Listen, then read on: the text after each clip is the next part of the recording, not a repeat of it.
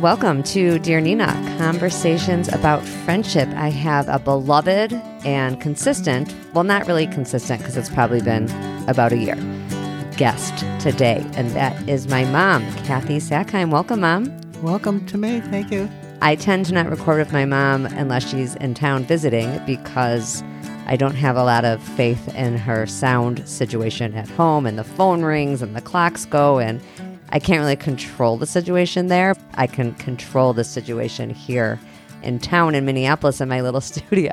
Doesn't that sound like me, Mom? It sounds exactly like you. Because I have you here close to the Jewish holidays, there's some things I want to talk about that I think relate to friendship and relate to everybody, whether you are Jewish or not, because I know I have a lot of non Jewish listeners. And one of the things I appreciate about the fall Jewish holidays, which are Rosh Hashanah and Yom Kippur, so it's the Jewish New Year and the Day of Atonement, which are both really important holidays for us, is that the lessons from them, the things we think about, can be appreciated by all people, just like we can appreciate things about other people's holidays. A major focus in this month of Elul, E L U L, is to be thinking about ways we want to be different in the next year. And that includes asking forgiveness for things we've done that might have hurt other people. And a lot of people assume that that happens on Yom Kippur, on the Day of Atonement, which this year is September 25th. We are on a lunar calendar, so it changes all the time.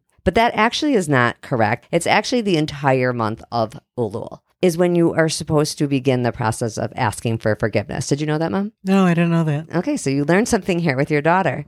My mom begot a very Jewy daughter, right? My, I mean, we're equally Jewish. I, no one's more Jewish than the next. I'm just extra, More, more religious. extra into it. Yeah. yeah, it's very important that everyone know there's really no such thing as being like more Jewish. We don't use that expression. You might say more religious, you might say more observant of the laws, but I grew up in your house where it was obviously really important in our house and it's important to me. Before you can ask people for forgiveness, you have to think about people you might have hurt. And that means intentionally and unintentionally. We should think about what are ways that we could hurt our friends. Let's start with unintentionally because I actually think a lot of hurts are unintentional. Well, when your life changes for one reason or another, having lost your dad, I've had to start some new relationships. And then how do you deal with the old relationships when you're wanting to spend time with newer friends and an older friend is asking you to do something and where you always used to do it, then want to be with a new person too? It becomes a problem. Yeah, so that would be an example of an unintentional hurt. And I guess it could turn intentional if you never do anything to acknowledge that the other person is probably missing you. I don't know how to address it. I'm just saying it's a problem. I don't know exactly what to say to make it better. This is just one example, but maybe just acknowledging when you know somebody is likely feeling a certain way, maybe they've dropped hints.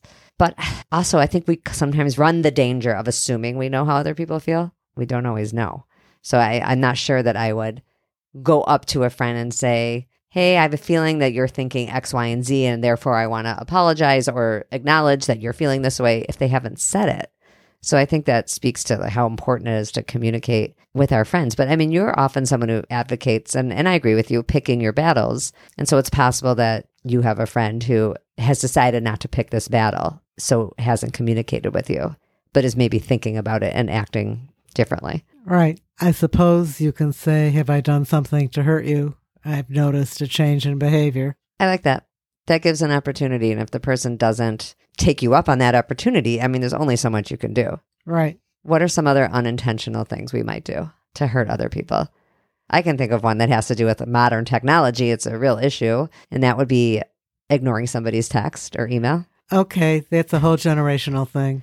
It's actually not that different than a phone call. If you left a friend a message on their answering machine, my mom still has an answering machine on her home phone and uses it. I like leave messages for you on your answering machine and you get them, right? Right. Do your friends have answering machines still?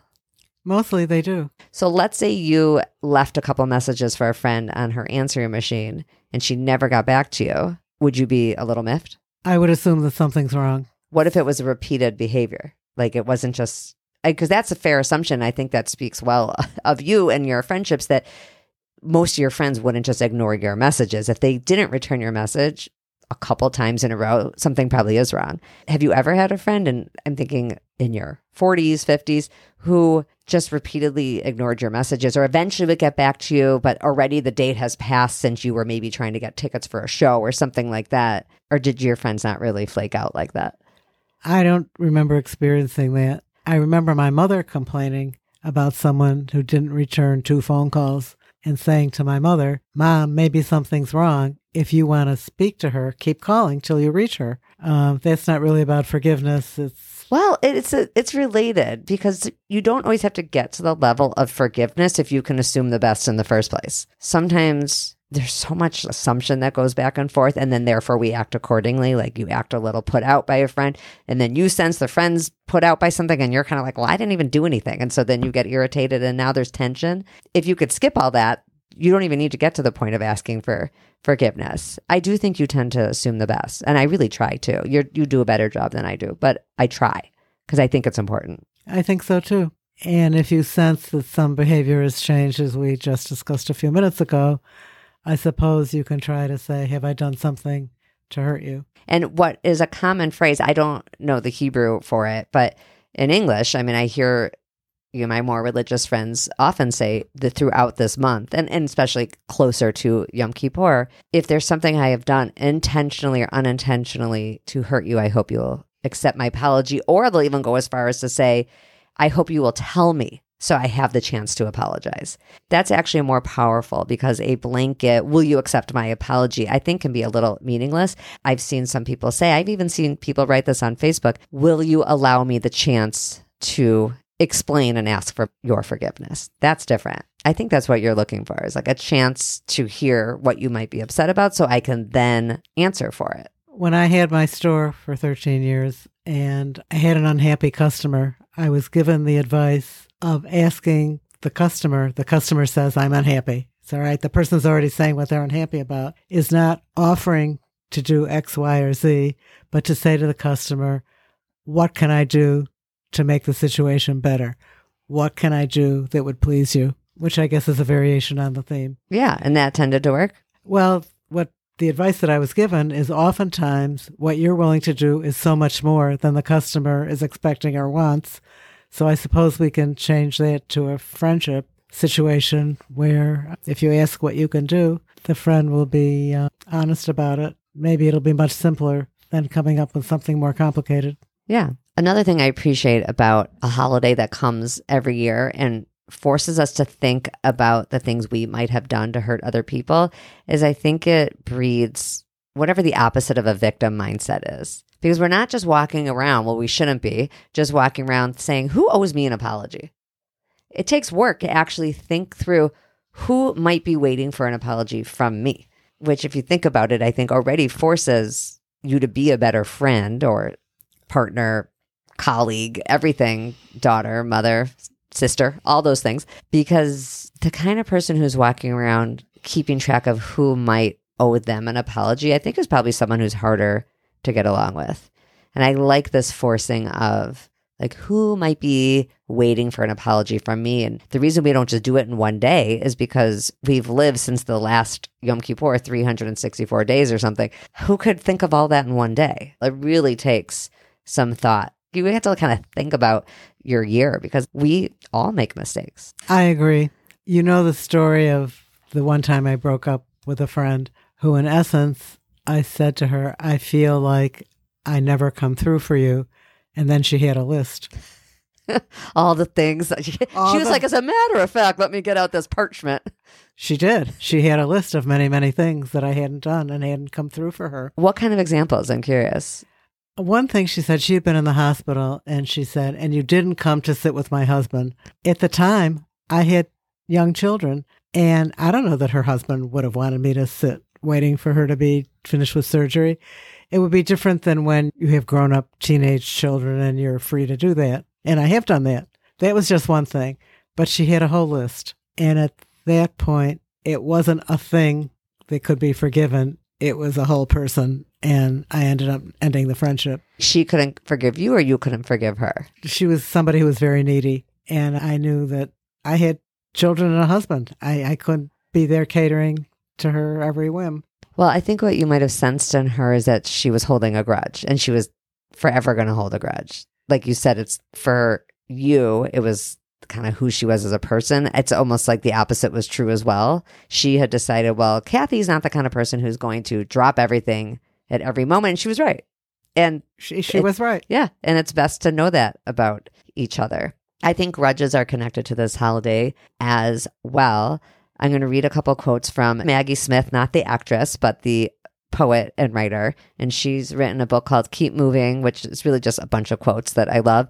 And then she had a memoir out recently, which the name is escaping me. So I'll have it in the show notes.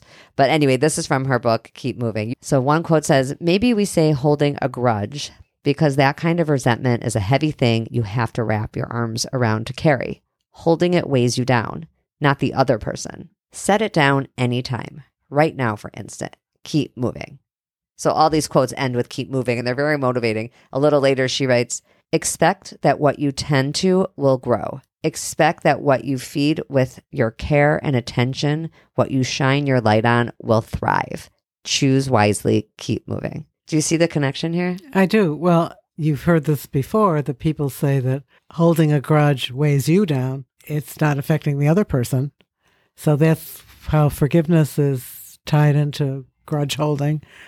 That if you can forgive somebody and keep moving, it's much better for you psychologically. I once wrote an article for, I think it was Kveller. It might have been the Jewish Daily Forward. It was a while ago now. It was about what you do when you are the person waiting for an apology that never comes. And it had to do with this time of year.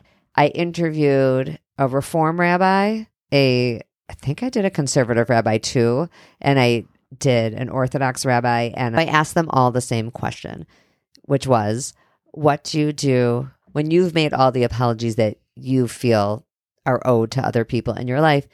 But still, we're all human. And while it's ideal to not be walking around thinking, like, who owes me an apology? Sometimes we can't help it. So, what do you do when there's these people out there who were pretty rude or did something over the year that really they should apologize for? And you're just kind of waiting for this apology. And they basically all said, you are not required to forgive them, but you should.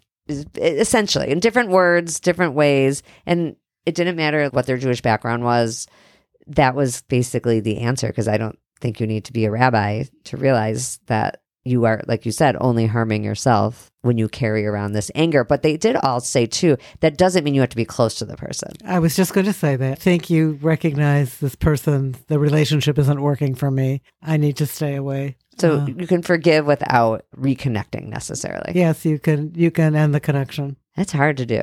You know, it's interesting because of our different ages and just my involvement in social media that I mean you you don't really have and most of your friends don't have. I mean, I know you're on Facebook, but that's different than being involved in it. You can be on it without being super involved, and I'm definitely involved. So when you're not as close with somebody, there is an awkwardness when you are still pretty connected online. It's like hard to disconnect. Is that an issue at all in your age? I don't think so. I guess I'm not that connected. That's probably a better way to be. But gosh, it just kind of is what it is now.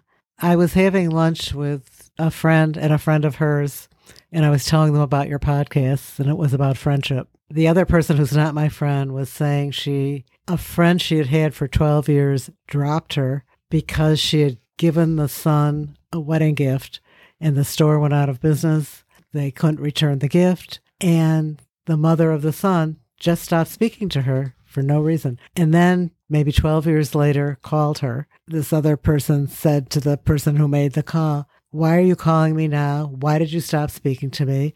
She was told, Well, it was about this gift, and I felt you were dishonoring me by giving. I mean, it was such a crazy thing. Listeners, you cannot see this, but my mouth has dropped open at the level of pettiness. Yeah.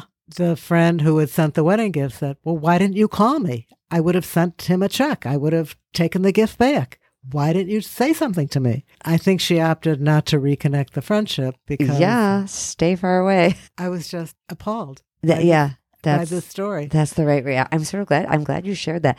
I think that's a good example of when you know someone else is walking around carrying a grudge. Yes, it weighs them down, but if they're like willing to walk around for 12 years being weighed down by something like that, it's like, yeah, I don't really want to be friends with you. That's petty. I mean, it was so stupid.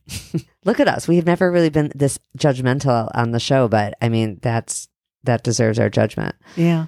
So this was all because I mentioned your podcast, and it managed to uh, bring up this memory. She didn't know me that well, and here I heard this story. Yeah.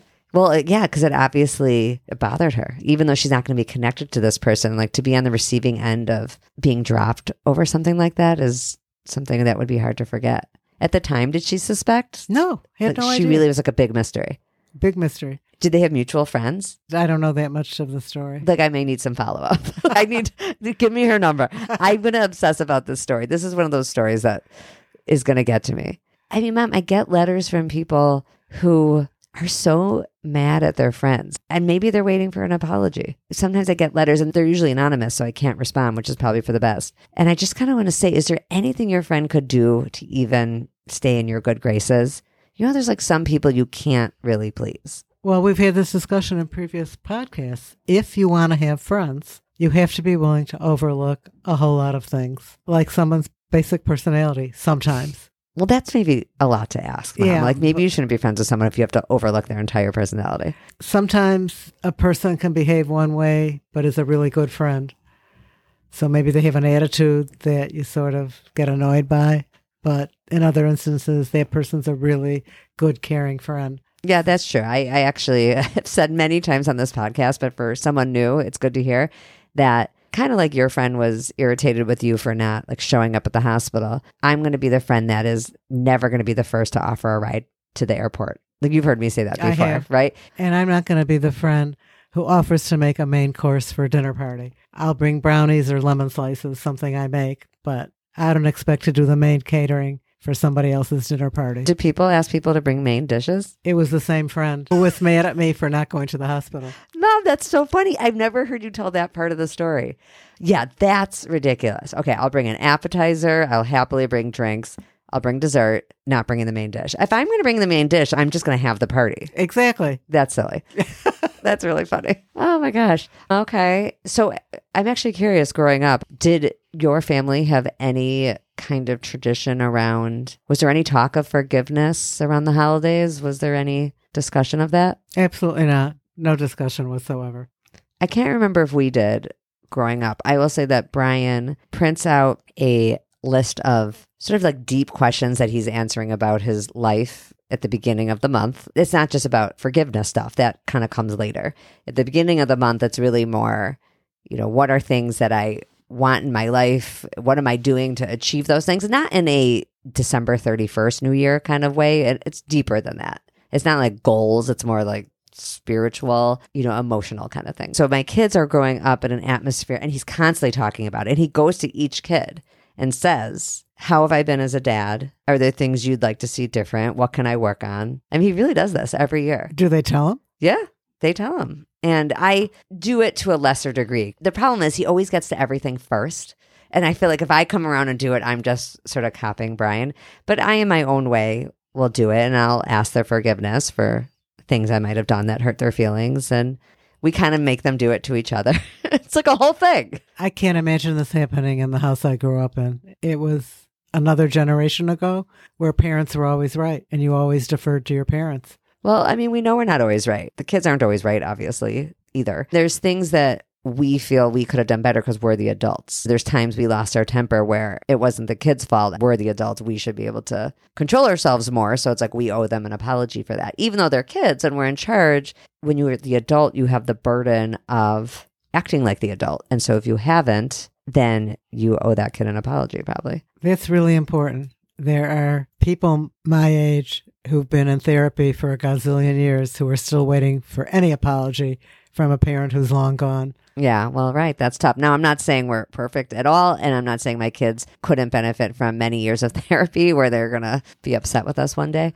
But I will say that the holiday, the month of holiday, really does help frame that. Any other thoughts, Mom, on forgiveness, the importance of asking for forgiveness? It's something I don't think about very much, but one can always learn from one's children. Oh, nice. And I will take this under consideration. Whether you should ask people for Yes. forgiveness. Yeah. I can tell you right now that you do not owe me an apology for anything. You really don't. Well, that's nice to hear. And it's a year by year basis. I'm not saying like, you know, years ago, maybe. but this past year, I cannot think of a single thing. Do I owe you an apology? Is really what I should be thinking about. No, I can't think of anything you need to apologize for. Okay. All right. That's good. If you, you know, change your mind, you can send me a text or I can call back on your answering machine. Listeners, if you have not heard my mom on the podcast before, you might enjoy going all the way back to episode one. She was my very first guest. We talked about friends who will only text and not pick up the phone. And I also taught her how to use emojis live on the podcast. And it was really fun. And we have a picture of it. All right, mom, wishing you a Shana Tova, which is a happy new year. I wish we could celebrate together. You're never here for the holiday. I'm rarely in Chicago for the holiday. I don't think you would like how intense it is here. I probably wouldn't. I wish you L'shana Tova as well. All right, listeners, I love to have my mom back again. She has to visit me more, but we might teach her how to do it remotely so we could have her on more. And you know, I'm going to say, if you've heard this show before, you should come back next week when our friendships are going well. We are happier all around. Thanks.